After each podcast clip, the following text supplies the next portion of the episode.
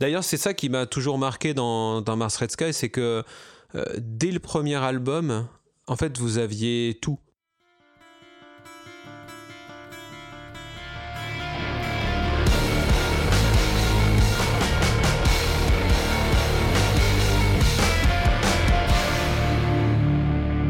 Sapiens, le podcast. Salut Julien, j'espère que tu vas bien. Salut Nico, bah super. Ça va très bien. Alors, pour celles et ceux qui ne te connaîtraient pas, donc tu es le, le, guitariste et le chanteur de Mars Red Sky, qui est un groupe bordelais, alors on va dire de stoner rock, euh, ça te parle ou déjà ça te Ouais. pose problème? Non, non, non, c'est bien. euh, stoner, en général, on, ra- on rajoute plutôt Doom, Stoner, Doom, Ouais. histoire de colorer, enfin de voir un peu plus juste. Mais euh, ouais, rock, euh, Stoner, Doom mélodique, il y a des fois qui est pas mal. Ouais, Doom mélodique, ça je trouve que ça vous va bien. Et on, a- on insère euh, psyché quelque part entre les. Entre les... voilà. Non, je disais ça parce que voilà, vous êtes, on va dire, de, de cette scène généraliste un petit Oui, peu oui, de stoner, mais effectivement, ce qui est intéressant dans. Mars Red Sky, c'est que c'est beaucoup plus que ça, justement. Et euh, bah écoute, tu es ici parce que tu as participé euh, toi aussi au projet Sapiens, donc je te remercie encore infiniment. Avec plaisir, c'était très chouette. Un bon souvenir de ça. C'était trop cool. Bah, je tenais à te dire déjà que euh, bah voilà, j'ai un immense respect pour toi, pour, euh, pour ton talent, pour, euh, pour ta personne, ta, ta gentillesse, ta disponibilité toujours. Merci, Yank. Et euh, voilà, j'aurais mille choses à te dire, à te raconter. On va essayer de se limiter ce soir euh, pour pas que ça dure trois heures non plus. Mais voilà, je tenais quand même à commencer par ça. Merci beaucoup. C'est- réciproque, hein, depuis qu'on s'est rencontrés. Vu beaucoup de trucs que, que tu faisais euh, avec, avec ton groupe. Avec, les, derniers, euh, les dernières vidéos que j'ai vues, c'était les clips quand on, le dernier album de, est, est sorti. Bah ouais, on a beaucoup de choses en, en commun qu'on pourrait se raconter. On pourrait parler longtemps, c'est Ouais, sûr. C'est clair, Ouais. c'est sûr. Alors bah écoute, euh, par rapport à, à ce projet Sapiens, euh, il faut savoir que tu es le premier chanteur à, à- à qui j'ai pensé quand on a quand- Ah ouais, sur ce projet-là. D'accord. Ouais, parce que alors euh, bah, je me rappelle très très bien de ce moment parce que je voilà j'étais à la maison, je venais d'écrire la, la musique de, du morceau qui Et allait devenir euh, Surreal Estate D'accord. et, euh, et après en allant me coucher, tu vois, je savais que c'était un morceau qui n'était pas forcément fait pour la discographie Dissident, mais je trouvais qu'il y avait un truc cool, tu vois, et je me suis dit qu'est-ce que je vais en faire? Et euh, à la base, euh, je m'étais dit ah bah tiens, euh, ça c'est un morceau qui irait tellement bien à Julien euh, de Mars Red Sky, j'aimerais bien lui proposer de, de poser des voix dessus. Ça, s'il acceptait, ça serait trop cool. Et tu vois après bah voilà une idée en entraînant une autre. Tu sais souvent quand t'es dans ton lit et que t'arrives pas à dormir, euh, c'est Eh souvent oui. là que t'es cré- très créatif. Ah ouais, complètement, c'est clair, t'as envie de prendre des notes. Et... Ouais, complètement, ouais. Eh, bah, C'était une sacrée bonne idée. C'est dingue que t'avais eu du flair, hein, parce que, comme je t'avais dit, quand j'avais écouté le... Pardon, je te coupe du coup. Mais quand j'avais écouté la, la démo, euh, ça faisait... C'était vraiment... Bah ouais, enfin, c'était carrément le genre de, de chanson, même d'arpège et tout, que... de trucs que j'écoutais, et même euh, il y avait ça, ça- ça me- enfin, il y avait un côté euh, ça, ça me- rappelait un morceau, un, quelques mor- des trucs de calque en fait. Et je crois que tu connaissais pas à l'époque. Tu n'avais pas écouté Non, ça. pas du tout, pas du tout. Alors Calque, pour ceux qui connaissent pas, c'était un, un de tes anciens projets. Ouais, voilà. Qui était plus euh, folk, pop, folk, indie, euh, Mhm. voilà, avec des morceaux un peu pas mal d'a- d'arpèges de guitare ba- basés vachement. Je composais bah, déjà sur, sur une guitare sèche souvent. Ou... Ça t'a parlé tout de suite, quoi. Oui, ça m'a parlé tout de suite. Ah, complètement. Ouais, ouais, j'étais pression de. ouais.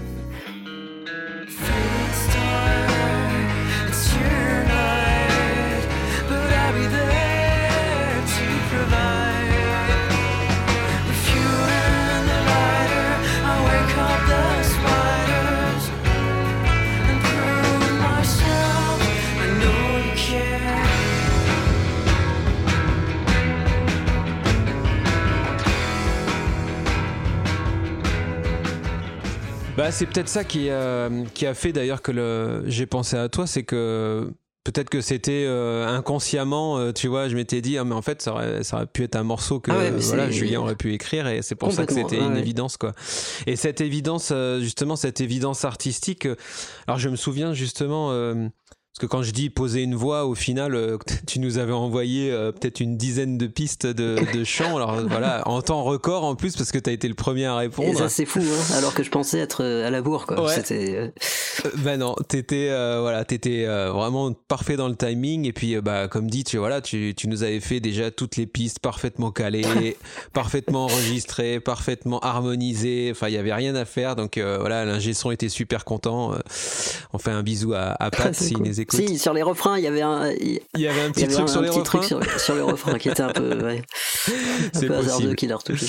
Mais bon voilà, comme dit, euh, c'était vraiment euh, c'était super et, et- et je me rappelle après quand Ouais. j'avais écouté parce qu'en fait ce qui était magique dans ce projet euh, pour moi et, et, et Thibaut principalement, c'est quand on recevait après vos vos pistes et que Eh oui. on assemblait euh, la musique et les chants et on se disait voilà qu'est-ce qu'ils nous ont donné et en fait je me souviens très bien que quand j'ai écouté euh, euh, tes pistes sur la musique tu vois tu m'avais fait une petit, un petit montage Ouais. C'était euh, mais genre mais mais ouais c'est une évidence quoi C'est excellent. tu vois, tu avais Ouais. répondu exactement là où je t'attendais, de la manière où je t'attendais. Et euh, c'est voilà, c'était vraiment euh, un moment magique pour moi. Et j'ai Ah, c'est cool. j'ai un ami récemment qui m'a qui m'a posé la question euh, c'est quoi le, le morceau dont tu es le plus fier de- depuis que tu as commencé de la musique, tu vois, de, de- des morceaux que j'ai pu écrire. Et le premier qui m'est venu en tête, bah, c'est celui-là, figure-toi. Waouh, eh ben dis donc, c'est Voilà. hallucinant. Ouais. J'en suis très très fier aussi, hein. très, très content de cette. C'est assez parfait, ouais, ça s'est fait vraiment euh, naturellement. Ouais, quoi. ouais, bah, c'est ça qui est cool. Puis de voir à chaque fois vous envoyez avec Thibaut les, euh, les, les, les ajouts, les arrangements euh, nouveaux et tout, c'était super bien de découvrir, de voir les petites vidéos de, Ouais. de l'enregistrement progressif. Enfin, un, un super projet, vraiment. J'y pense souvent. Alors on va rentrer un petit peu, euh, un peu dans ton dans ton travail, ta manière de bosser, et euh, avec euh, avec Tibal, donc mon Oui. autre euh, mon complice de, de Sapiens, euh, on- ce qui nous avait euh, un peu fasciné aussi dans dans, dans ce que tu avais fait pour euh, pour ce morceau-là, c'était le texte Ah. euh, qui est vraiment magnifique. très imaginatif euh, et extrêmement bien construit avec des tournures de phrases vraiment folles et de- vraiment le choix des mots très ciselé. J'ai l'impression que t'as, voilà, enfin, pour moi, ta façon d'écrire, elle est extrêmement poétique et on a, j'ai l'impression que ça, tes, tes, tes textes ont l'air tout droit sortis de rêve. c'est un Ah peu oui. ça, non? Complètement. Ouais, bien c'est merci déjà et euh, complètement c'est euh, une façon de une façon d'écrire. On en, par- on en parle souvent avec euh, avec Hélène, ma compagne, qui écrit aussi des chansons et on a des influences, beaucoup d'influences communes et des lectures communes et tout. Mais c'est vrai qu'il y a une j'ai mis du temps à comprendre en fait euh, parce que quand au, début avec Calque ou les premières chansons que j'écrivais. Euh, je mettais jamais les paroles dans le livret où je c'était un peu euh, un peu caché un peu pas assumé pas complètement parce que j'ai l'impression que j'étais pas légitime en tant que qu'auteur ou euh, auteur ou chan- chanteur ok mais euh, à la limite et encore je peinais au début mais euh, mais ouais l'écriture ça me paraissait un truc euh, pour les enfin je sais pas que j'avais pas et en plus en plus en anglais même, même si j'ai un, un peu des, des facilités ayant vécu aux États-Unis Ouais, on en reparlera justement, ouais. Mhm. Ouais, ouais, si tu- mais en tout cas, j'ai mis du, un petit peu du temps et puis euh, et je m'en suis rendu compte en fait en, en écoutant d'autres groupes, en lisant des interviews euh, et puis en lisant des livres et, des, et en voyant euh, comment travaillaient d'autres personnes. Enfin, qu'il y avait absolument rien de de, de bizarre. C'est singulier, mais je pense pas être le seul à, à procéder comme ça. C'est vraiment euh, une forme d'art que j'aime énormément, c'est les collages. Et j'en fais euh, quelques-uns, de temps en temps j'en fais un comme ça. En Et j'ai toujours adoré ça. Mhm. Et, et je pense que c'est c'est un petit, c'est assez proche en fait, c'est la, façon de d'écrire et de et de faire des collages. C'est-à-dire on bout des, on prend des des bouts de choses qu'on trouve intéressants, une petite idée, une phrase qui vient, ou alors une phrase que j'ai lue dans un livre et que et que je je je garde telle quelle, ou je rajoute un truc, ou je fais un jeu de mots avec.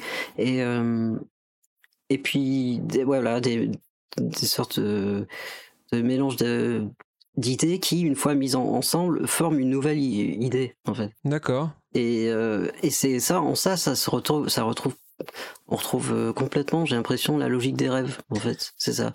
Comme euh, quand on est dans un rêve, on trouve ça vraiment euh, normal, quoi, tout ce qui se passe. C'est hyper intéressant cette, ce- cet aspect collage. Maintenant que tu me le dis, ça me paraît euh, effectivement plein de sens, Ouais. quoi. Quand on lit tes textes. C'est ça. Et du coup, sur, euh, bah voilà, en prenant l'exemple concret de, de Surreal Estate, euh, euh, bah, quand tu as reçu euh, l'instrumental, euh, euh, quelles images ça t'a évoqué justement Comment t'en es venu à, à écrire ce texte-là, quoi? Alors, je, je me rappelle plus exactement euh, tout, mais euh, en, en fait, je, je pars en général d'une mélodie. Mhm. J'ai, euh, ouais, ça c'est sûr. euh, Il y avait une mélodie et puis quelques quelques mots viennent. Et après, bon, il se trouve que j'ai, il y a des thématiques qui reviennent euh, souvent, même donc que ce soit dans mes mes chansons perso ou avec Mars Red Sky et des trucs que je, je crois que je peux pas m'en empêcher. Mais c'est comme les rêves, hein, en fait, c'est récurrent. Et, et euh, oui, même que ça soit des ça, il finit toujours par y avoir une idée quand même qui se qui se dégage. C'est comme euh, comme si c'était un, un film un peu absurde où on comprend pas trop. euh, Mhm. euh, où est le début, où est la fin, mais en tout cas, il y a vraiment une, une image. Et, et là, oui, c'était.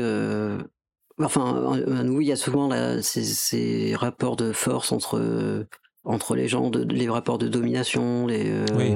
Clairement, ouais. les problèmes qu'on a tous dans- sociaux, économiques et tout, ça fait qu'en qu'en- qu'en berger, je lis pas mal de trucs en, en rapport. Donc j'ai tendance, quand je prends un stylo et un papier, il y a quelques mots qui sortent, et puis des trucs que j'ai notés, et puis très vite. Alors des fois, il faut que je me, je me mette un coup de pied au cul pour pas aller tout le temps dans même, euh, parce que c'est une sorte euh, un peu de, un peu ouais, un peu d'obsession. Enfin, ça, je pense pas que à ça tout le temps, mais c'est un truc qui euh, revient euh, souvent, c'est les rapports de Ouais, ces trucs d'humiliation, de, de, De domination. de domination, tout, ces, ouais, voilà, les, euh, tout ce qui est un peu négatif dans cette société et qui vient, euh, on peut revenir à la source de, de beaucoup des, de soucis et de problèmes à travers le monde et, dans, et, et au quotidien euh, entre gens qui se connaissent ou dans un groupe social ou autre, à des, euh, à des logiques euh, d'expansion, de domination.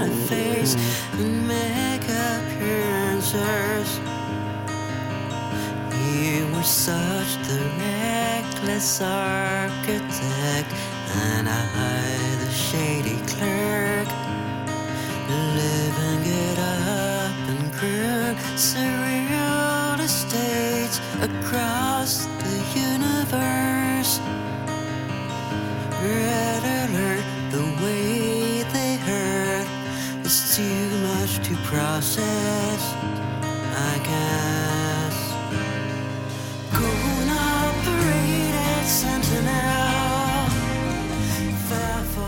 Tu disais tout à l'heure euh, que tu avais quelques facilités. Bon, c'est plus que des facilités en anglais. Tu, on peut dire que tu parles couramment. Pas loin, ouais, je pense. euh, Voilà, tu as un vocabulaire au-delà de, enfin au-dessus de la moyenne, on va dire, du, du français qu'a appris l'anglais à l'école. Oui. Donc euh, j'ai, voilà, j'ai bien compris. Donc si je, voilà, si j'ai bien suivi, euh, j'ai pas essayé de, je me suis pas, euh, comment dire, euh, immiscé dans ton intimité, mais j'ai cru comprendre que tu avais euh, vécu aux États-Unis en fait, c'est ça? Ouais, ouais, tout à fait. Euh, quand mon père travaillait chez Ford et quand entre 87 et 89, on est on est allé s'installer là-bas. Il a eu une opportunité en fait de, de travailler à Détroit. Euh, à la maison mère. Donc tu avais quel âge? J'avais euh, 8, de 8 à 10 ans. D'accord. Et ça a été une, euh, une expérience assez déterminante, je pense, euh, pour plein de choses, et notamment pour la musique. Mhm. On était assez bien logés. Il y avait euh, la, la télé était, euh, il y avait la, le, le câble, euh, chose qu'il n'y avait pas encore en France ou très peu. En tout cas, nous on l'avait pas. Et euh, il y avait un TV notamment. Ouais. Et, euh, et à l'époque, c'était les trucs à la mode, mais qui sont, c'est un peu le cas en France aussi, hein, tout ce qui est le air metal, des groupes comme euh, Poison, Ouais, euh, ouais. Guns N' Roses aussi, que j'ai découvert là-bas. Metallica, la deuxième année, je crois que ça c'était vers 89, Ouais, ouais. euh, 80, Injustice for All. Ouais. Mon album préféré. C'est vrai, Ouais. carrément, il est hyper bien. Euh, J'avais vraiment tous les, les premiers à partir de the Lightning surtout. Jusqu'au Black Album. Bah, D'ailleurs, euh, on, est, on est le jour où Metallica vient de sortir son nouveau single. Là, euh. Ah c'est vrai? Bon, très honnête, ouais, ils l'ont sorti tout à l'heure. Bon, très honnêtement, j'ai pas trouvé ça terrible, mais Ah, c'est pas le Ah sujet. non, non, mais c'est cool, tu continues. hein.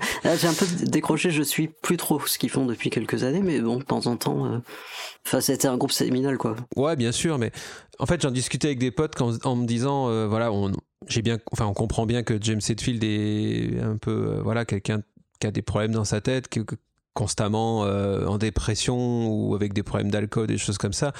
Et en fait, je leur disais, mais moi, un mec comme ça qui a, qui a- qui a cette bouteille, c'est c'est 60 ans, une carrière de ouf et Ouais. tout, je préférerais qu'il évolue en, en transformant euh, cette peine euh, en une beauté euh, musicale mélancolique, comme a Mhm. pu le faire Johnny Cash ou des choses comme ça, plutôt que d'essayer de se prouver qu'à 60 ans, il peut encore tracher, tu vois. Ouais. C'est un peu dommage. Bon, bref. Peut-être, ouais. Bon, revenons à toi. Donc, tu nous racontais, Ouais, euh, oui, voilà, tes découvertes musicales aux États-Unis. Oui. Euh, voilà, Poison aussi, Anthrax, des trucs. Anthrax, c'était plus trash. Ouais. Et, euh, et c'est resté euh, un moment, donc quand on est rentré au- en France, euh, c'était devenu clairement une, une obsession pour le coup. Et je voulais vraiment faire de la musique et j'ai Mhm. eu, vers 13 ans, j'ai eu un peu d'argent parce qu'on avait un, enfin, un petit pécule d'un grand-oncle qui était euh, décédé, qui avait légué un petit peu d'argent à ses petits neveux. Et euh, donc avec ça, hop, allé acheter avec mon père ma, une basse et un, un petit ampli. Ah, t'as commencé par la basse alors? Ouais, j'ai commencé par la basse avec des, euh, avec des bouquins de tablature, Mhm. de Nevermind et, et, et du Black Album. Et puis une cassette, euh, mon père m'avait acheté une VHS d'un bassiste s'appelle Nathan East. Mhm. Puis j'ai commencé à me mettre à la guitare assez vite avec mon, mon frère aîné. J'ai un, un frère qui a deux ans de plus que moi. On a fait un, un groupe avec une autre paire de, de frangins de notre école.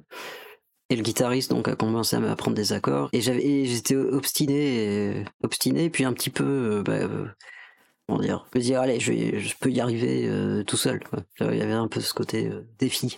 Ah, d'accord. Tu as jamais pris de cours? Non, voilà, j'ai pas pris de cours. D'accord, t'es autodidacte à 100%, quoi. Euh, ouais, quasiment, mais en même temps, euh, avec les outils qu'on a aujourd'hui, et même à l'époque, euh, finalement, on avait des vidéos ou des cassettes, euh, des CD. Finalement, on n'apprend vraiment jamais, jamais tout seul, quoi. C'est, C'est sûr, mais bon, c'est pas les, c'est pas les moyens qu'il y a aujourd'hui avec Internet. C'est, euh, ça n'a rien à voir. non, c'est clair. Avec YouTube et compagnie. Bah, toi aussi, tu, tu allais dans les magasins de, de musique et à regarder les, les songbooks, à essayer de retenir par Bien cœur sûr. le riff. euh, Ouais, ouais, ouais, on- a tous fait ça. Ok, bah écoute, et donc euh, en seulement euh, deux ans à Détroit, t'as as appris à parler si bien anglais? Ouais, non, alors non, euh, j'avais, on avait, j'avais un peu de base. Mon, mon frère, lui, on était vraiment à la, il a fait un- sa dernière année de, de primaire et une année au collège, là-bas. Et euh, cette deuxième année, lui, il était vraiment immergé parce que dans l'école primaire où on était, il y avait d'autres Français. On avait une heure de plus le matin, une heure de plus le soir. Euh, un petit groupe, on devait être 6-7, peut-être une petite dizaine, je sais plus. Alors pourquoi cette école, euh, il y avait des Français, je sais pas. Mais euh, donc du coup, euh, je me suis, je, traînais avec des Américains à l'école un petit peu, mais pas tant que ça parce que il y a ce côté un peu euh, loin de sa de son pays, on a- surtout à cet âge-là, un peu, Mhm.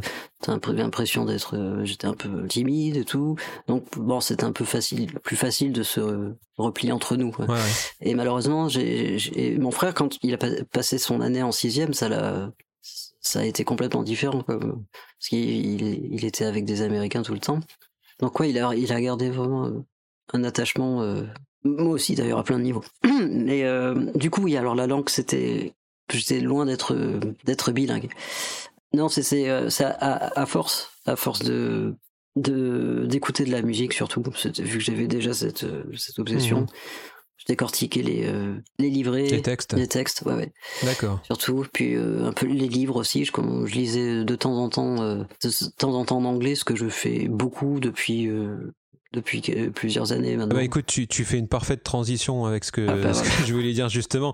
T'as une de tes autres passions, euh, c'est la littérature, quoi. Ouais, c'est ça. C'est euh, j'ai- j'aimais beaucoup lire euh, quand j'étais plus plus jeune. Ma mère surtout, elle, elle- elle lisait beaucoup et euh, elle euh, m'encourageait à, à lire des, des trucs genre Marcel Pagnol, des choses comme ça, des trucs un peu classiques. Des grands classiques. Hmm. Ouais. Et après, j'ai un peu laissé tomber. Enfin, c'est un peu mis de côté à partir du euh, la fin du lycée, je crois. Euh, pourtant, j'ai, enfin, j'étais assez assidu. euh, Des fois, j'y pense et je sais plus trop pourquoi. Il y a eu des périodes où je, où je lisais, d'autres où plus trop. Et puis à partir de quand le lycée est fini, était fini et que j'ai essayé de faire euh, un an de fac en anglais, et puis un an de l'année d'après, j'ai laissé tomber l'anglais. L'année d'après, je me suis inscrit en socio, sociologie. Et pareil, j'ai laissé tomber. Ça, je regrette beaucoup par contre, parce que ça, c'est un, domaine qui me, qui passionne. D'accord. Je lis, pas mal de trucs de, bah, enfin, des articles surtout. Et, et ouais, du coup, bah, c'est revenu un peu ces euh, 15 dernières années. Mais je me, je me souviens de d'une fois, tu sais, quand vous étiez venu à, Strasbourg, on avait joué euh, ensemble au Hall des Ouais. Chars. C'était une date que qu'on qu'on avait produit nous-mêmes parce Ah qu'on oui. voulait vous faire venir, quoi. Et euh, et euh, vous aviez dormi à la maison avec les avec les gars de Mars Red Sky, quoi. Et je me souviens justement euh, quand t'étais en train de remballer tes affaires le lendemain, euh, t'avais sorti un espèce de pavé comme ça euh, en, en, en, en anglais et tout. Et je t'avais dit waouh. Et tu m'avais dit bah ouais c'est ce que je lis dans le camion pour pour tuer les heures, tout ça. Donc Ah ouais, moi c'est- je me suis dit ah ouais bon il a quand même une meilleure maîtrise de l'anglais que moi quoi. Ouais, je, je lis très lentement aussi. Ça, ça, ça dépend des moments, mais à des. Parfois, je bug là, comme je suis en train de le faire. J'ai des petits, euh, des petits tocs en fait de vérification. Et des fois, euh, quand je suis un peu anxieux, que je suis pas très, pas très rassuré, un peu inquiet, euh, j'ai tendance à bloquer et, et sur plein, sur différents trucs. Enfin, bah, comme ça, les l'angoisse déclenche d'autres angoisses et, euh, et notamment les, les tocs de, de vérification. Et quand je, quand je, dans ces cas-là, quand je lis, ça peut être vraiment fastidieux. Parce que, genre, je lis, une- un- je peux, je peux- je peux rester, je sais pas, cinq minutes sur un début de phrase, quoi, tu vois, Ah ouais que j'ai très bien compris, hein, mais euh, j'arrive pas à passer à la suite. d'accord. C'est un blocage. Mais c'est pas systématique, mais. euh, donc quand ça m'arrive, du coup, ça me, ça me freine beaucoup. Mais c'est marrant parce que du coup, tu, euh, enfin, ça, ça pourrait être euh, justement très démotivant et puis te dire, ah bah, pff, tant pis, euh, je lis plus quoi. Ouais, mais, Mais, non, finalement, non, ça, ça t'empêche pas parce que t'aimes trop ça quoi. Ouais, exactement. Puis on partage ça beaucoup avec Hélène euh, aussi, donc euh, on raconte nos lectures et tout. Et donc tu, tu me disais, tu lis voilà des, des, des ouvrages de sociologie. Je me demandais aussi si tu aimais la science-fiction. Parce qu'on retrouve quand même des thèmes de science-fiction dans Mars Red Sky. Je sais pas si c'est forcément Ouais, lié. euh, j'en ai, j'en ai pas lu énormément. Je, je m'y mets un peu. Bah, par exemple, mi- 1984, je l'ai pas fini encore. Mhm. Ah oui, parce qu'il y a ça aussi, c'est que je commence des livres et je les finis pas. Ou alors je les finis euh, trois ans plus tard. Ouais, ouais. Ça dépend en fait. Il y en a, il y en a que je vais lire plus ou moins vite, et puis certains, euh, à côté de mon lit, j'ai une flopée de, de livres où j'ai j'ai des marque-pages et des fois je regarde, mais je... Mais c'est pas possible, putain, essaie d'en fox- fixer sur un, voire deux. Ouais, je te jette pas la pierre, ça m'arrive aussi. hein. J'en ai plein en cours, tu vois. Celui-là, je l'ai fini, mais. euh, Alors qu'est-ce que tu lis en ce moment? Dis-nous, dis-nous. Ah, bah alors. Alors, je ne saurais que trop vous recommander celui-là. Par exemple, The Promise, d'Amon Galgut. Euh, on voit pas mal, paraît, euh, dans les bibliothèques. Et ça, c'est un truc assez prestigieux, la Booker Prize. En général, même, t'en as des fois, ils sont juste shortlisted for the Booker Prize, et c'est déjà D'accord, euh, c'est le, le high. bah, je- après, je connais pas trop hein. le monde de l'édition et tout, mais voilà, c'est un gage de, tu vois, Ouais, ouais, de qualité. Euh, sou- souvent, c'est des trucs, soit parce que je connais l'auteur, ou on m'a parlé, ou ça me, me rappelle quelque chose, ou des fois c'est pur hasard. C'est juste, j'aime bien, la... c'est comme les disques. À une époque, Bah, j'achetais des disques par, par la pochette, Mhm. et euh, celui-là, il m'avait tapé dans l'œil. euh, L'histoire avait l'air super. C'est en Amérique du Sud, l'évolution des rapports dans, au sein d'une famille sur plusieurs décennies Mhm. dans le contexte de l'Afrique du Sud. Donc en toile de fond, il y a le contexte social qui change, euh, qui évolue. De l'apartheid La et tout ça. D'accord. On en revient encore à, à ta passion sur euh, dominant-dominé, quoi. Exactement. voilà, les, les rapports de force, les, les, ouais, les conflits Ah ouais. sociaux. euh, les- ouais. Tiens, D'ailleurs, tant qu'on y est dans les, dans les, euh, je viens de recevoir. Non, c'est un journal parce que je- il est bien juste, il est tout frais d'aujourd'hui. Je suis abonné au Monde Diplomatique et je vous le commande, je vous le recommande. Là, je l'ai, je l'ai reçu ce le matin par la boîte aux lettres, un journal, un vrai, avec du papier et tout. Le diplôme. Putain, mais c'est la préhistoire, ça, Julien. Et ouais. Mais c'est moins polluant le papier que le, que le digital, paraît-il. Que le web. Que le web, ouais. Ah ouais. Ah, T'es quelqu'un qui est, qui est attaché encore justement au format Oui. physique des choses? ouais, ouais, ouais, carrément. Ouais. Oui, ça, j'aurais du mal à. Je suis assez tenté par le, par une, une liseuse, par exemple, le- ou des, des tablettes. Je suis pas Mhm. complètement réfractaire hein, à tous ces trucs. Euh, je suis pas très fan des, des, des plateformes et un peu de la le solutionnisme technologique et puis euh, toujours plus de. Mais il y a des choses intéressantes, euh, bien sûr, dans le domaine. Bah, tu vois, le fait qu'on puisse enregistrer à la maison, euh, des, des choses Ouais, comme ça, c'est clair. bien. Ça, ça a révolutionné. euh, Enfin, je Ouais. trouve que le, le, le home studio est devenu hyper accessible là, ces dix dernières années. Ça a fait impressionnant. un boom impressionnant. Ouais, tout à fait. Bah, on reparlera justement un petit peu tout à l'heure de justement des plateformes et tout ça. Ça m'intéresse. Euh, ton-. De ton, ton, ton point de vue là-dessus. Euh, je reviens sur euh, donc les nos, nos précédentes euh, rencontres euh, euh, par- qui, ont, qui Ouais. ont fait que nous avons sympathisé, n'est-ce pas? Euh, euh, Alors avant cette fameuse date à, à Strasbourg là où vous étiez venu, euh, on s'était croisé une fois euh, à Paris. Euh, C'était un concert qui avait été organisé par Mathieu Yassef. The Doom Dad pour les gens qui ne, qui ne connaissent pas Mathieu. Alors c'est quelqu'un de très actif dans la, dans la scène euh, stoner euh, française et qui a aujourd'hui euh, plusieurs chaînes YouTube ou, ou podcasts dont Troll in the Sky et Children of the Sabbath qui est un, un podcast spécialisé sur Black Sabbath. Et voilà, je lui passe un coucou parce qu'il fait des trucs super qualitatifs, à la fois drôles et précis et passionnés. Et voilà, je lui fais un bisou. Mais revenons euh, à là, nos là, moutons. tout de suite, j'arrive, j'arrive pas à le remettre, mais je suis sûr que, que je le connais. Et, euh, Oui, oui, tu le connais forcément. et j'avais, ouais. à Ouais, une époque, j'avais une mémoire de, de merde, une vraie passoire. Donc, euh, des fois, ça me revient. D'accord. euh, enfin, tu vois, ça va mieux là depuis quelques temps, mais euh, waouh! Des fois, c'est impressionnant, quoi. Ah, tu te souviens une- une bah, époque. ouais, je- alors je crois que vous étiez pas forcément sur la compile même, mais en tout cas il vous avait invité pour la soirée. En fait, il avait sorti une compilation qui s'appelait Psychotic Reaction Ah oui, ouais, et ouais, euh, Bien il y sûr. avait plusieurs titres. Vous, vous aviez un titre dessus? Je sais Oui, plus si je crois bien. possible. Ouais, Ouais, d'accord. ouais. Enfin bref, et du coup l'idée de ce de cette compile, c'était un petit peu de, de mettre en avant euh, cette scène. Alors on Mm. va dire euh, voilà stoner, c'est un peu Ouais. tout, il y a n'importe quoi, hein, mais euh, de mais française. Et euh, il y a voilà, attends, y a que encore des groupes qui. euh, C'était en 2011 ou 2012 ou c'était plus tard c'est possible, ouais, ouais, ouais. C'était Avec au Lawson club. aussi? Ouais, bah oui, c'est ça. C'est Avec ça. Lawson. Voilà. C'est le, le concert, le, le, le, le jour où on a rencontré Clausen. Mais ouais. D'accord. Ouais, ouais. Bah Donc, écoute, moi je me rappelle très bien. De, de, de votre concert parce qu'en fait. euh, Ah. Mon- nous, on devait jouer un peu plus tard dans la soirée, ce qui fait que quand on est à débarquer et qu'on débarquait, euh, dé- déballer notre matos, vous étiez en train de Et jouer, ouais, ouais. donc j'avais j'avais raté un peu le début.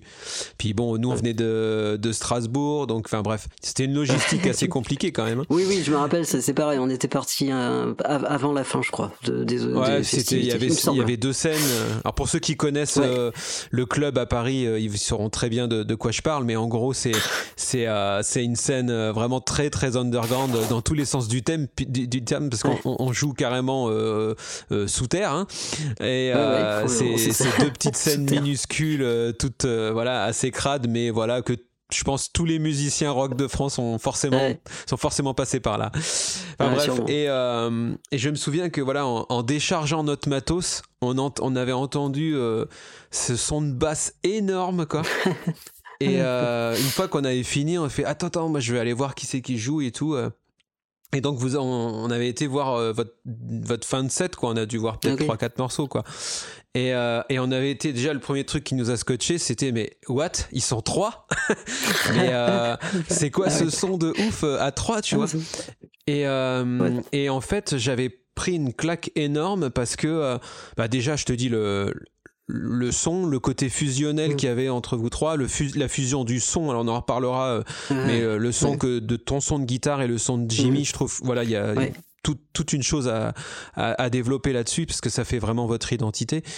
Et puis euh, Oui, après, vocalement, où je me disais, ah putain, mais enfin un chanteur qui euh, comment dire qui qui essaye pas d'imiter euh, euh, Neil Fallon de Clutch Ouais. avec des Ouah des grosses voix comme ça non au contraire tu vois cette voix cristalline que tu as euh, et euh, bref j'avais trouvé ça génial Et voilà Ah, bah, cool. justement le, le contraste entre ta, ta, ta, ta voix angélique et puis euh, ce, ce son pachydermique euh, de guitare et de basse et, euh, et je, je- voilà je m'étais dit putain mais enfin un groupe qui propose un truc nouveau parce que alors à ma connaissance vous, vous n'existiez pas depuis très longtemps en fait c'était l'époque du premier non, non, album carrément. C'était ouais, le premier album à fond. On était encore avec Benoît, le premier batteur.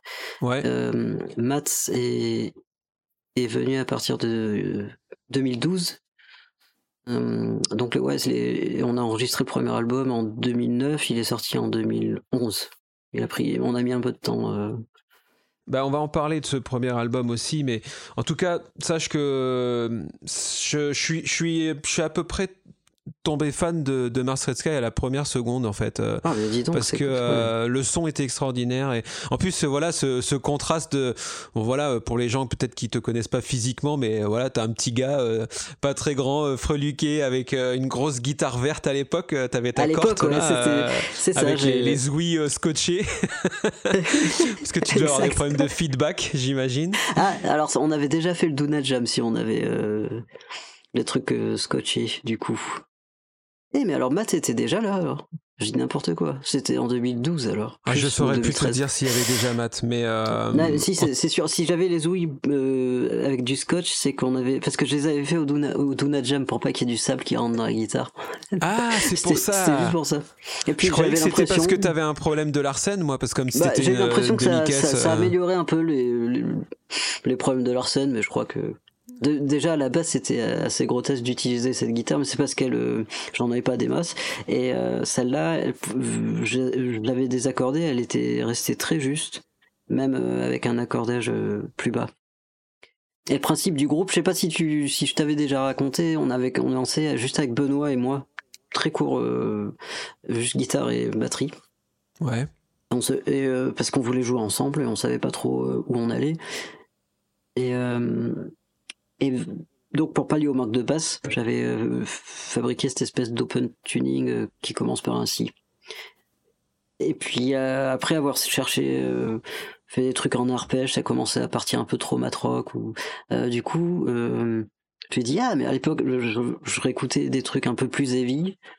C'était dans 2007, il y a Jay Maskis qui avait sorti un premier album de Witch avec du coup j'ai découvert pas mal de groupes du, du label Tipeee et puis je me Mhm. suis j'ai- remis à écouter des trucs un peu plus heavy comme euh, comme Black Sabbath ou j'ai Mhm. adoré euh, ces trucs Led Zeppelin aussi euh, Mhm. dont Metallica était très fan enfin tout, tout cet aspect en fait et, et le côté j'avais toujours adoré les trucs bruitistes un peu My Bloody Valentine et tout mais mais toujours un peu pop le côté grosse euh, frappe et tout j'avais j'adorais euh, il y avait des groupes comme ça à Bordeaux euh, les, les Sleepers ou des des choses comme ça mais j'avais jamais trop osé en faire quoi. Et euh, puis là je me suis dit ah, avec Benoît il a cette frappe et tout un peu 70s on pourrait peut-être donc je lui ai proposé quelques riffs et euh, et, et puis j'avais en tête aussi Bardo Pond Electric Wizard des trucs comme ça où t'avais quand même une voix euh, Bardo Pond c'est carrément très très fuzz très euh, des accords c'est c'est presque doom mais euh, doom planant et, euh, Mhm. et c'est une fille qui chante je crois dedans une voix assez assez haut perché et donc voilà on a commencé à faire ça et puis euh, et, à part- et, et très vite je suis allé chercher Jimmy euh, et lui proposer de jouer à la basse pour, Ah d'accord, c'est d'accord. Ok, moi je, je, je croyais en fait, tu vois, donc comme quoi je j'étais pas j'étais pas bien informé. Je croyais que c'était toi et Jimmy au départ qui qui vous connaissiez et qui avaient monté le groupe. ouais on se connaissait Ah tu te connaissais, Ouais, vous connaissez quand même, d'accord, d'accord, Ouais, on d'accord. se connaissait, euh, je, le connaissais depuis une dizaine d'années, euh, avant Benoît. Et euh, on avait même habité ensemble à une époque. Et quand on était colocataire, on avait, on écoutait des trucs genre Sono, euh, euh, des trucs genre Dead Meadow, comment il s'appelle déjà Black Mountain, des choses comme ça. Et on s'était dit tiens, ce serait marrant un jour de faire un groupe. Tu sais comme on se dit avec de temps en temps, ah, on ferait un groupe un jour de de Doom ou de Ouais. et puis là, il se trouve qu'avec euh, Benoît, on avait commencé à faire ça, donc du coup, je suis direct allé le voir pour lui proposer de faire la basse. Et Jimmy jouait déjà dans un autre groupe? Pas vraiment, enfin, il avait un peu joué euh, vers le, la fin des années 90, là, quand on a commencé à, quand on s'est rencontrés, on a commencé à traîner ensemble. il avait, euh, il jouait dans, dans des groupes. Il a eu euh, deux trois groupes, euh, dont un qui s'appelait Juicy Fruits où il, genre, il, il faisait de la guitare et il chantait, il faisait les chansons. Ah, ok. C'était un truc un petit peu à la euh, Saint Johnny, euh, Pavement, D'accord. très euh, indie, Ouais, ouais. 90s, vraiment très très ça.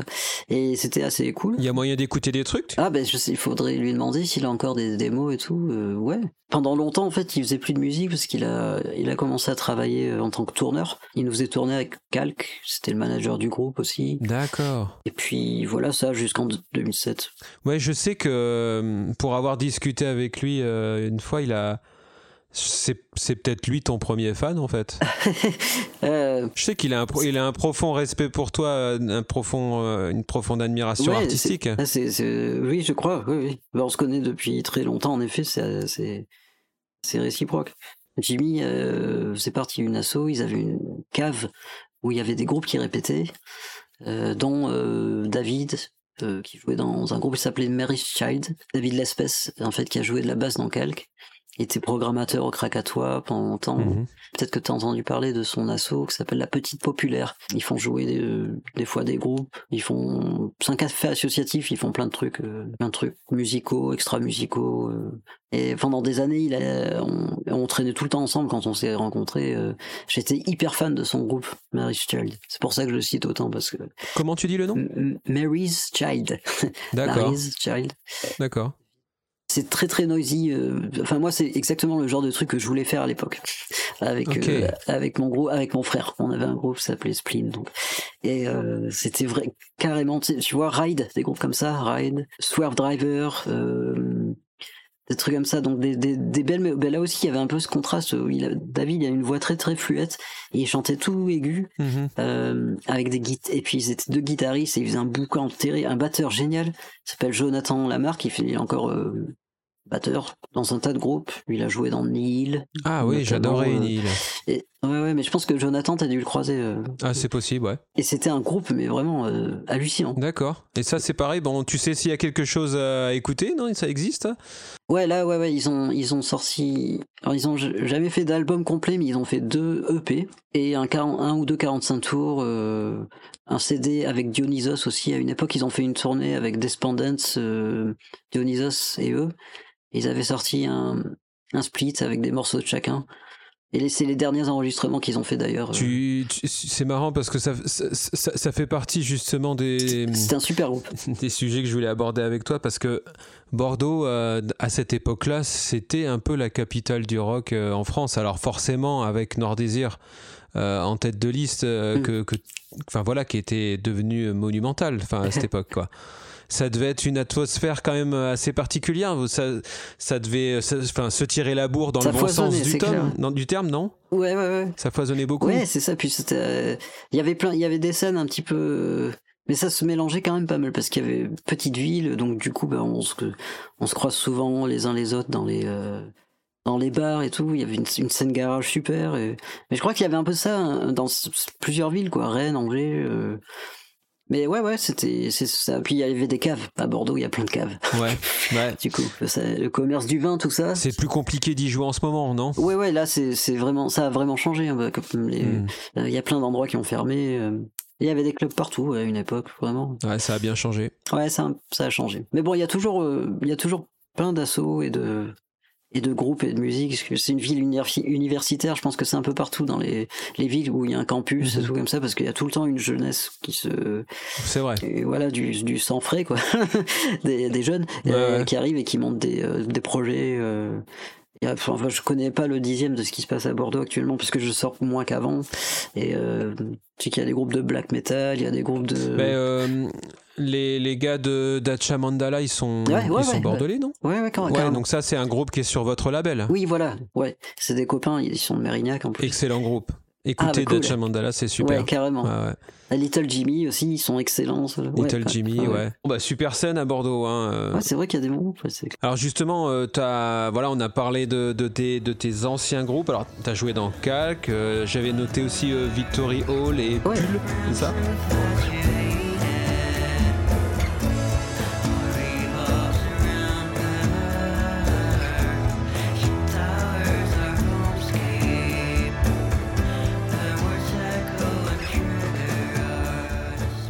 Oui, voilà. C'était des groupes quand même très, euh, très pop, tout ça, quoi. hein. Ouais, Donc finalement, Mars Red Sky, c'est ton premier vrai euh, projet euh, Eevee, quoi. Ouais. Et, euh, et à côté de Mars Red Sky, t'as ton projet solo où là, bah, tu reviens Ouais. un petit peu à tes premiers amours, où t'es vraiment sur de la pop folk acoustique principalement, quoi. Ouais. Euh, donc là, t'as sorti trois albums, c'est ça, avec ton, ton projet En solo solo, ouais, c'est ça. Ouais. Bon, on t'a, souvent comparé à Elliott Smith, forcément, mais euh, je pense a, les gens se sont vite rendus compte que t'avais aussi ton propre univers, quoi. Ouais, une- ça, ça m'embarrasse pas. Au contraire, je suis très euh, réellement très fan d'Elliott Smith. Euh, D'accord. Donc c'était un beau compliment. Oui, oui, carrément. Bah, oh, c'est une des une des influences majeures. Ouais. Et à côté de, de ça, des choses comme Red House Painters et les Beatles, les Flaming Lips, en fait, Mhm. Broadcast, des choses comme ça, tous ces groupes qui avaient. Mhm. et euh, Robert Wyatt pour les. Les Beach Boys aussi, je crois que tu aimes, non? Beach Boys, ouais, carrément, ouais, bien sûr. Des mélodies fabuleuses. Ouais. Et euh, je- tout à l'heure, tu parlais de, justement de ta, de ta complicité euh, avec ta chérie, justement. Alors, Ouais. euh, qui a qui a un nom euh, magnifique. Je trouve qu'on dirait un nom de personnage de cinéma. Je lui, ai- je lui avais déjà dit une fois. Mais Hélène Ferguson, je trouve ça magnifique. C'est ça. Eh oui. Elle est à moitié américaine, hein, pour le coup.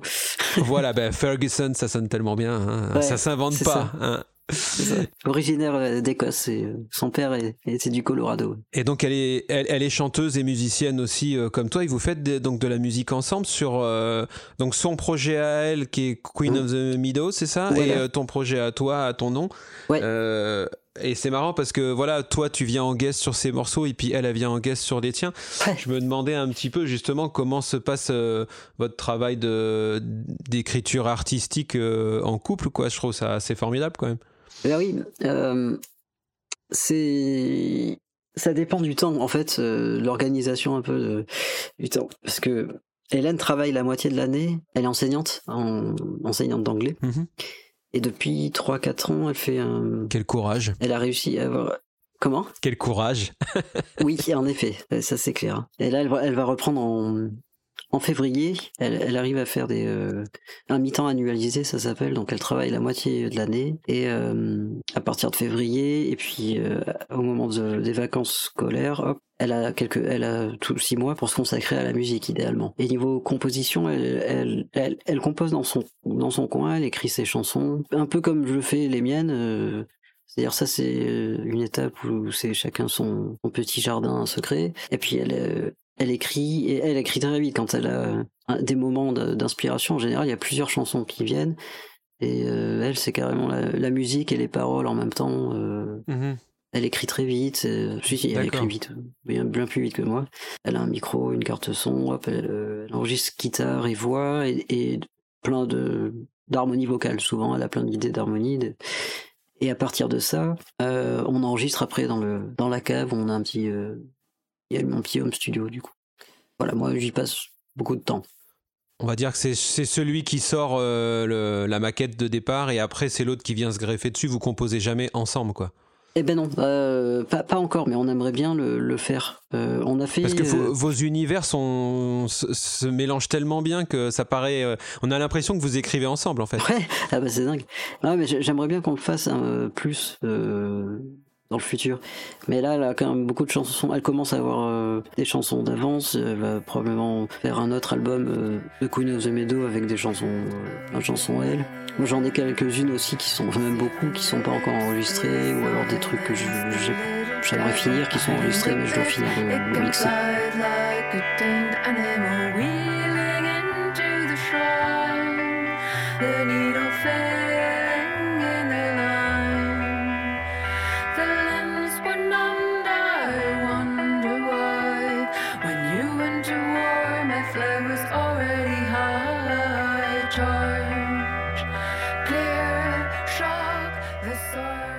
Contre, un truc, un truc chouette qui est en train de, de se, de se faire là, c'est que on travaille avec. euh, Enfin, on a fini d'ailleurs l'enregistrement et le.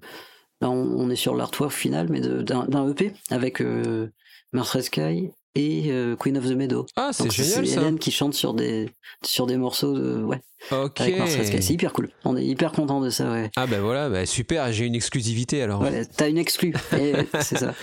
Et tu sais quand Je ça sais va pas à sortir partir de déjà? quand on va l'annoncer. Euh, normalement, c'est en avril. Euh, je sais plus le- la date exacte s'il y en a une.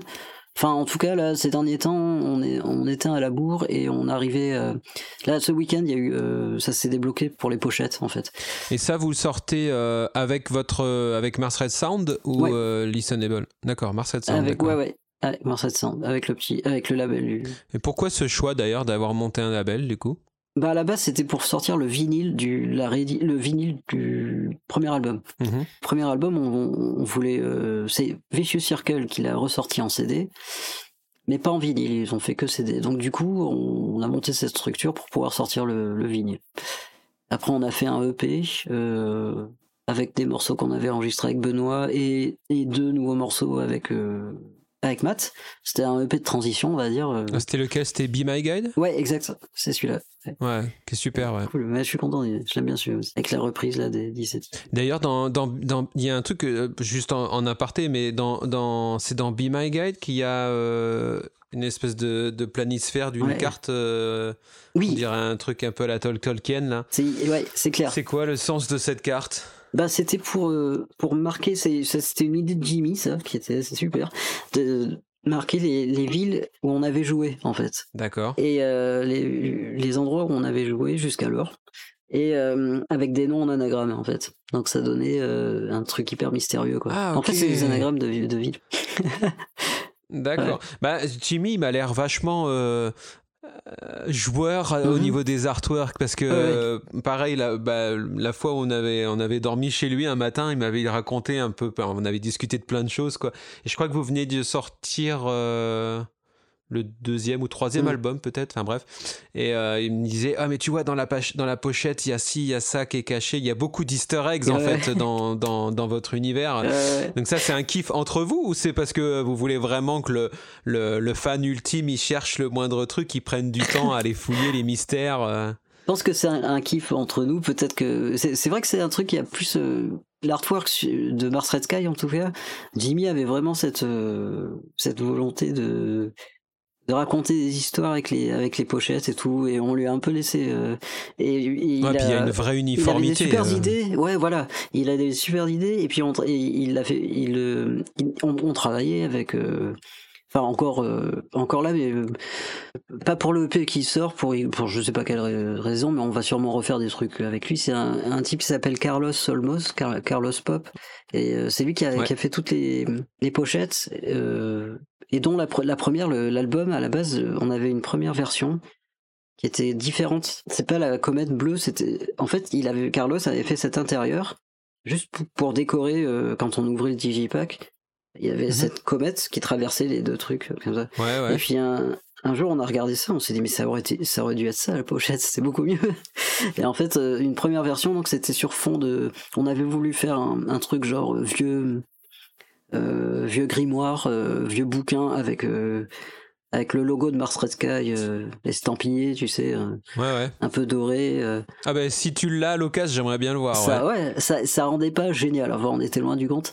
Mais par contre, ce qu'il avait fait à l'intérieur, c'était super. Et on lui a dit quoi, c'est bravo, trop bien. La, ré- la réédition, on l'a faite comme ça. Du coup, on a, on a ressorti cette Mhm. comète comme l'artwork principal. Et puis, du coup, bah, il a décliné cette euh, cette espèce de mélange de, de, de collage, euh, bricolage numérique. Enfin, c'est vraiment un truc. euh, un truc unique là qu'il avait sorti donc c'était super Ouais, bah, on reconnaît son style, euh, On le enfin, reconnaît, du coup, votre Ouais, style c'est euh, tout de suite sur toutes les Ouais. pochettes. Mais ça c'est cool. c'est- sans, sans vous répéter pour autant, mais euh, ça donne Ouais. une uniformité. Ouais. D'ailleurs, c'est ça qui m'a toujours marqué dans, dans Mars Red Sky, c'est que euh, dès le premier album, en fait, vous aviez tout.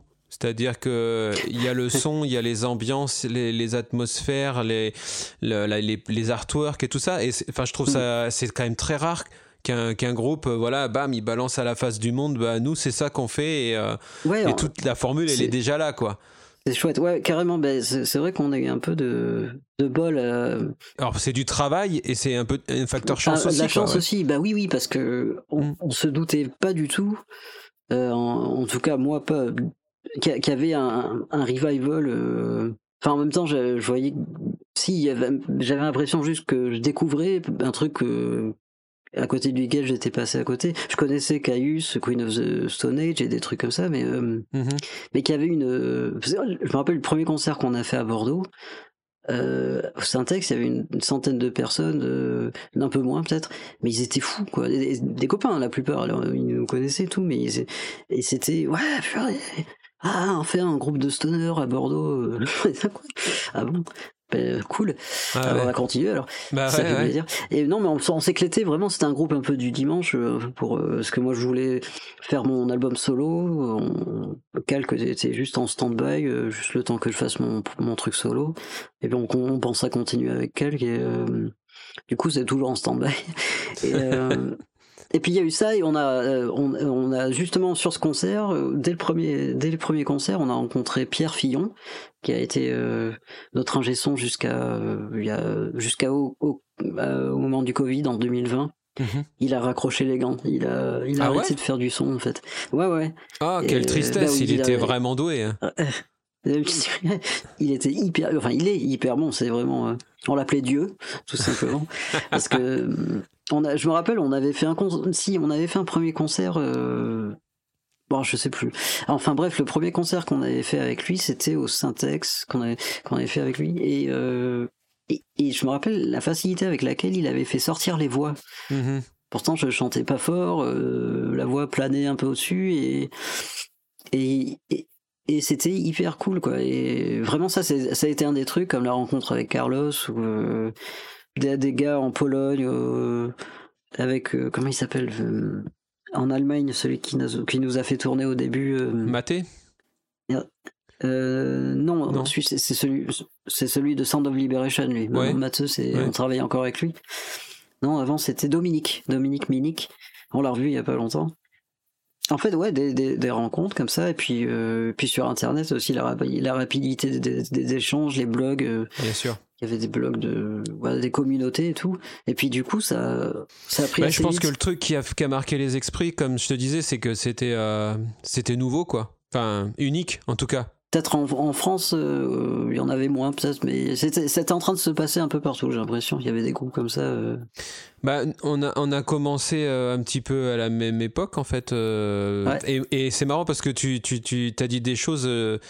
comment dire Je m'entends les dire aussi quand tu disais que c'était un groupe ré- ré- récréatif au départ. Euh, parce que nous, c'était pareil, en fait. Et euh, quand, on a, quand on a monté les dissidents, c'était euh, c'était un groupe pour s'amuser parce que. On avait l'impression d'être 10 en France à écouter ce style de musique, tu vois, que- qui n'était pas du tout populaire à l'époque. hein. Mais Et voilà, puis c'est euh, ça. Queen of the Stone Age a sorti euh, Song for the Deaf et puis ça, ça a explosé et voilà ouais. c'est le départ de tout quoi. Et euh, alors tu parlais hein, justement de, des concerts et Ouais, tout. Euh, D'un point de vue euh, un peu plus euh, un peu plus personnel, euh, bon on voit bien que tu es quelqu'un de qui a l'air très sensible, euh, assez assez réservé, etc.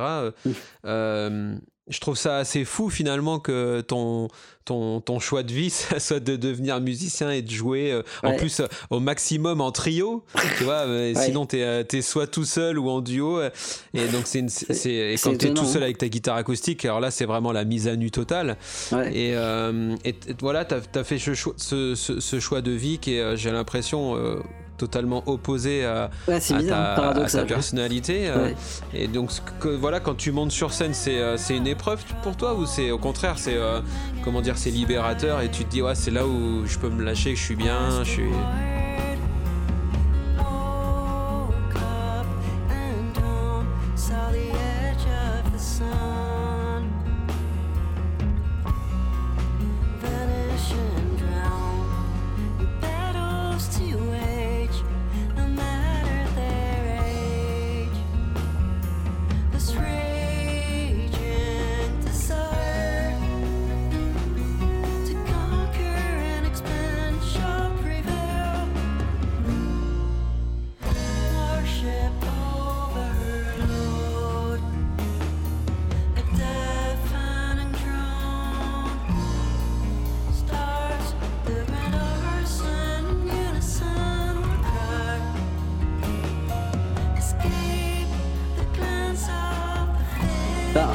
Peu les deux. euh, en fait, les concerts solo, c'est c'est moins stressant Ah ouais. que des concerts. euh, Bah, ça, ça dépend en fait. Il y a, il y a toujours une particularité. En effet, en solo, c'est plus plus exposé, donc euh, donc du coup, j'ai un peu plus la pression. Euh... J'ai un peu plus. Pardon, je bloque. Avec Mars Red Skies, les les principales euh, difficultés que j'ai eues, c'était technique, avec mon pédalboard, des, des pannes, des Ouais. pannes techniques et tout, des trucs comme ça. Et euh, sinon, quand, quand ça, ça va, finalement, ça va, ça va très bien parce que Mhm. c'est juste les, les, les moments que j'aime pas, c'est les moments de vide entre les morceaux où il faut parler ou pas. Et j'essaie de laisser ça. euh, À Jimmy. on essaie avec le groupe de laisser ça euh, le- un peu libre, mais on se retrouve souvent à ressortir une, une formule. Bon, Enfin, peu importe. Ça, c'est des petits trucs. Des, des- C'est plutôt Jimmy qui fait la communication sur scène entre, avec le public, ouais. Bah, du coup, oui, c'est Mhm. surtout lui, ouais. Lui, on s'est un peu réparti les rôles comme ça. Puis j'ai souvent à me réaccorder, Ouais. euh, changer de guitare. Mais j'aime bien aussi des fois quand c'est quand je, quand je me sens plus. En fait, ça dépend vraiment de de plein de facteurs et des c'est comment la journée a été, euh, ce que t'as sur la tête. Euh, des fois déconcentré par euh, parce que tu sais que le, tu vas avoir 4 heures de, de sommeil Mhm. parce qu'il faut prendre un avion des trucs comme ça donc t'es pas trop dedans mais j'aime bien les, quand j'arrive à laisser aller et que c'est vraiment pleinement dans la musique et juste euh, et quand j'ai quand je pense qu'on est tous comme ça euh, quand on est ado on, on, on se fantasme une sorte de de truc qui est très loin de il y y a plein de problématiques qu'on n'imagine pas quoi. Mhm. les rapports avec les autres les euh, Bien sûr. le, le fait de ah oui c'est en effet je vais être devant des gens. Et je pensais pas que ça serait bien comme ça. Et euh, avec Calque c'était c'était assez compliqué parce que j'étais hy- hyper euh, je suis toujours perfectionniste. Mais là j'étais ça l'était maladif et puis surtout j'étais j'ai mis du temps à réaliser je- parce qu'ils m'en ont parlé surtout le batteur Hugo à un moment. euh, j'avais tendance à être un peu un peu sec avec eux et trop euh, des fois je lançais des regards tu sais quand quelqu'un faisait un pain un truc comme ça Mhm. c'est dégueulasse, c'est vraiment une attitude. J'ai mis du temps à le réaliser en fait. Parce que Mhm. j'avais l'impression de jouer ma vie à chaque concert et tout. Et que, et, Ah, euh, là, je- à partir du moment où ils m'ont parlé, euh, j'ai compris, j'ai vu les choses différemment. Hugo me disait tout simplement, tu sais, Julien, on, on fait de la musique. Tu sais ce que c'est Jouer de la musique, jouer, c'est c'est ludique, c'est fun. Et, Ouais, euh, Et jouer, c'est aussi se tromper, quoi.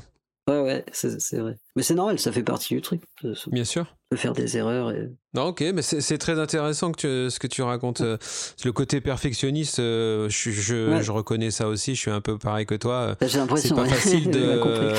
c'est c'est Ouais. pas facile de, de voilà de, de se dire euh, putain mais arrête t'es un gros con pense pas ça euh, mais C'est c'est dans ta nature tu vois et ouais bon toujours essayer c'est de ça. maîtriser tout ouais je, je vois parfaitement et je me disais aussi donc bah la, la- la scène pour vous alors faut quand même euh, que les gens se rendent compte pour ceux qui qui connaissent pas forcément très bien Mars Red Sky euh, que vous êtes un des très rares groupes français qui jouent dans le monde entier quoi Enfin, vous tournez énormément. Vous n'avez pas qu'un public Ouais. français. Vous tournez partout en Europe. Vous avez même Mhm. vous avez tourné aux États-Unis. Vous avez tourné en Ouais. Amérique du Sud. Mhm. Euh, Il y a quoi? Il y a l'Asie peut-être que vous n'avez pas fait? Ouais, je sais pas. Peut-être que je me non, on trompe. n'a pas fait l'Asie du tout, en effet. D'accord. Asie, Afrique, euh, c'est à peu près les, Ouais. les seuls endroits où vous n'avez pas joué. Quoi. euh, oui, c'est clair. Mathieu y est allé, lui, mais. euh, Donc, euh, je veux dire, c'est quand même dingue. À ma connaissance, Bah oui, c'est assez dingue. à Moi- part- Moi, aussi, hein, je, ça me laisse. Je suis toujours, tout- toujours aussi étonné. Euh, bah, là, c'est quand même le rôle des plateformes a énormément joué quand même.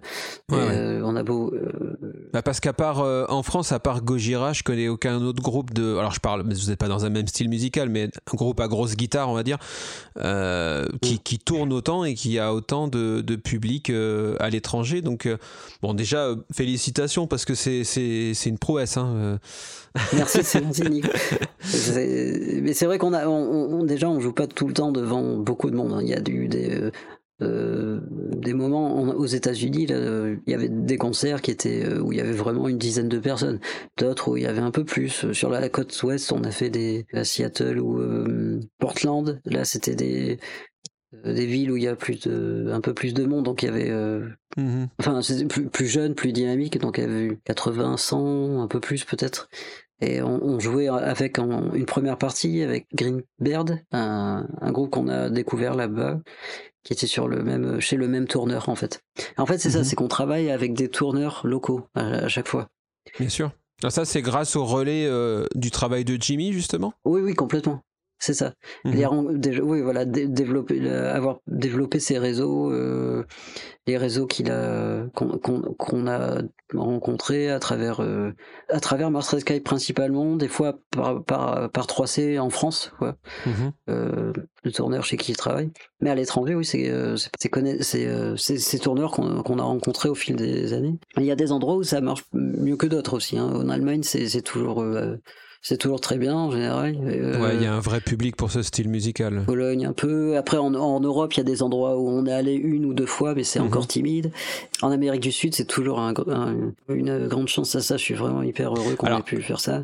Et c'est vraiment dingue que des gens, des gens là-bas qu'on nous connaissent, quoi.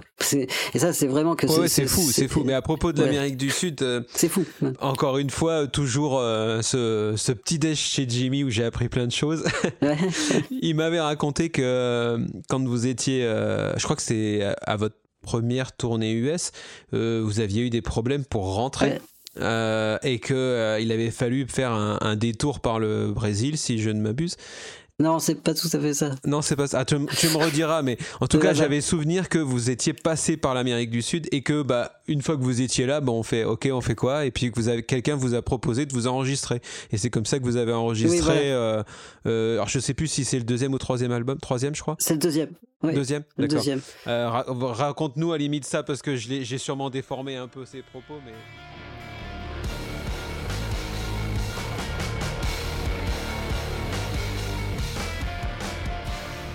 Haha Quel cliffhanger incroyable. Écoutez, si vous voulez connaître la suite de cette formidable anecdote et le, parcours du génialissime Julien Pras qui nous a fait l'honneur d'être notre invité sur cette première partie, on vous donne rendez-vous d'ici à peu près une semaine, dix jours, je sais pas, je verrai, pour la suite de l'épisode.